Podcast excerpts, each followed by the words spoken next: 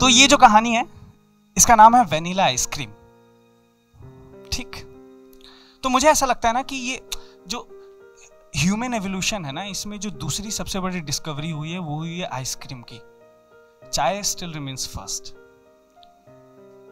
And ये कहानी इसी आइसक्रीम के ऊपर है। तो आप चाहे पेट की एसिडिटी मिटाना हो, या चाहे फैमिली के साथ डेजर्ट का बहाना हो या चाहे रूठी गर्लफ्रेंड को मनाना हो, आइसक्रीम हमेशा रेस्क्यू करने आ जाती है। और देख रहे हो, आइसक्रीम कितनी कंपैटिबल है।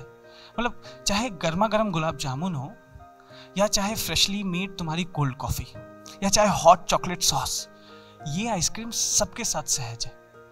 तो इन्हीं आइसक्रीम के फ्लेवर्स में मेरा सबसे पसंदीदा है वेनिला आइसक्रीम। सादा, स्वच्छ, साफ़ सुथरा और स्वीट तो जब भी ऐसे गर्मियाँ आती थी मैं ना अपने फ्रिज में ऐसे ढेर सारी वेनिला आइसक्रीम भर देता था। तो ऐसे ही कर रहा था मैं। तो एक रोज मम्मी का कॉल है और मम्मी का कॉल मतलब लंबे सवालों की फहरिस्त। कल रात को फ़ोन किया था तो उठाया क्यों नहीं? तो फेसबुक पे मुझे रिप्लाई क्यों नहीं करता यार? कपड़े धुल गए सारे। ये किस लड़की के साथ तेरी डीपी है? हाँ? मैं भी तो जानू सीन क्या है तेरा। वगैरह वगैरह वगैरह। तो मैं उनको ये जवाब दे ही रहा था। कि अचानक ना दरवाजे पे दस्तक हुई। दरवाज़ा खुला तो सुनीता आंटी आई थी। सुनीता आंटी हमारा खाना बनाती है। और बाई गॉड यार, उनके हाथ के कोफ्ते खा लो। अनबिलीवेबल तो आज सुनीता आंटी के साथ उनके आठ साल का एक छोटा बच्चा कुंज भी आया था। और कुंज है तो बहुत क्यूट पर जिद्दी नंबर एक, बिल्कुल मुझ जैसा स्टबन नंबर वन तो मैंने दरवाज़ा खोला और कंटिन्यू की माँ से बात की। माँ, सुनो ना। मैं क्या कह रहा था? अच्छा ये क्या होता है ना कि मम्मी को सारे सवालों के जवाब पता है, पर पूछना हर रोज है उन्हें, है ना? तो बस मैं उनको इन सारे सवालों के जवाब में दे ही रहा था कि मैंने बोला कि मम्मी सुनो, एक रिक्वेस्ट है, करूँ क्या? उन्होंने बोला, नहीं नहीं, मैं तुम्हारे पापा से अब कोई बात नहीं करूँगी, तुम्हें जो चाहिए तुम उनसे डायरेक्ट मांग लो। कहा था ना, उन्हें सब पता रहेगा तो मैंने बोला, यार, पापा से थोड़ी फटती है ना तुम खुद बात करो ना, और तुम्हें तो पता है ना, मुझे कितना शौक है बुलेट का। खरीद लो ना यार एक। मम्मी ने बोला, नहीं नहीं करूँगी बिल्कुल मैं। तुमको तुम्हारी तुम्हारी ज़रूरत है, तुम खुद ज़रूरत करो।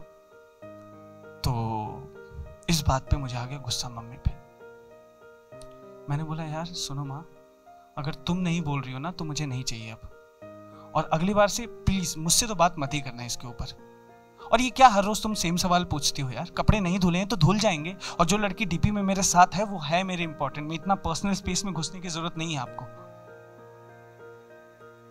जवाब में मम्मी ने कहा ठीक है बेटा बाद में बात करते हैं। और फ़ोन रख दिया। अच्छा इसके बाद ही तुरंत तुरंत ही लगने लगा कि सा, साला कुछ गलत कर दिया यार। कुछ तो भी गलत कर दिया है। इसी ऊ इसी उधेड़ बुन इसी कश्म में मैं किचन में पहुँचा तो सुनीता आंटी फ्रिज से सब्ज़ियाँ निकाल रही थी। जैसी वो सब्ज़ियाँ निकाल रही थी, कुंज ने फ्रीजर में निकली वेनीला आइसक्रीम। अब फिर क्या? कुंज ने बोला, मम्मी, माला आइसक्रीम पाइजे। सुनीता आंटी ने फट से फ्रिज का डोर बंद किया और कहा कि जिद मत करो, पर कुंज तो स्टबन नंबर वन थे। बस फिर क्या? रोना, धोना, पैर पटकना सब चालू। मतलब एकदम घर जो है, उस सर पे उठा लिया था उसने। और इस सब जिद के दौरान मैं बस आंटी के एक्सप्रेशंस देख रहा था कि जब जब वो मना कर रही हैं, तब तब उन्हें कितना मिजरेबल फील हो रहा है। फिर मैंने तुरंत, और क्या है ना कि जब तुम अपनी माँ से लड़ लेते हो ना, जब अपनी मम्मी से लड़ाई हो जाती है ना तो कुछ भी अच्छा नहीं लग रहा होता यार। मतलब इंटरनेट खाना, दोस्त ऑफ़िस सब चीज़ सब चीज़ बेरंग लगने लगती है। तो ऐसे ही हो रहा था तो फिर मैंने इंटरव्यू किया और मैंने बोला, आंटी आंटी आंटी, कोई बात नहीं ना। अब जान दीजिए, मैं निकाल के दे देता हूँ। और फिर मैंने और कुंज ने हाफ़ हाफ़ आइसक्रीम शेयर की। पहला बाइट आइसक्रीम का गया और सारा गुस्सा फुर। और इस दौरान मैंने ना सुनीता आंटी की आँखों में अपने लिए एक जेनविन रॉ ऑनेस्ट रिस्पेक्ट देखी। तुरंत फील हुआ कि मम्मी को कॉल करके अब सॉरी बोल देना चाहिए। जब मिजाज ठंडा हो गया है तो। तो ये सोच ही रहा था कि मम्मी का कॉल आ गया। और मम्मी ने बोला, सुन, तेरे पापा से बात कर लिया जा खरीद लियो अपनी क्लासिक 350 बुलेट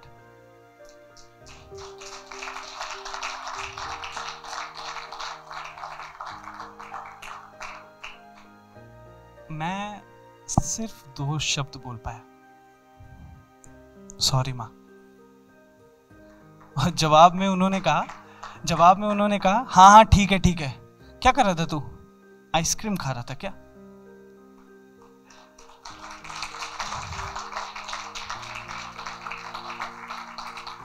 मैंने कहा ना, उन्हें जवाब सारे पता होते हैं, पर फिर भी सवाल हर रोज करना है।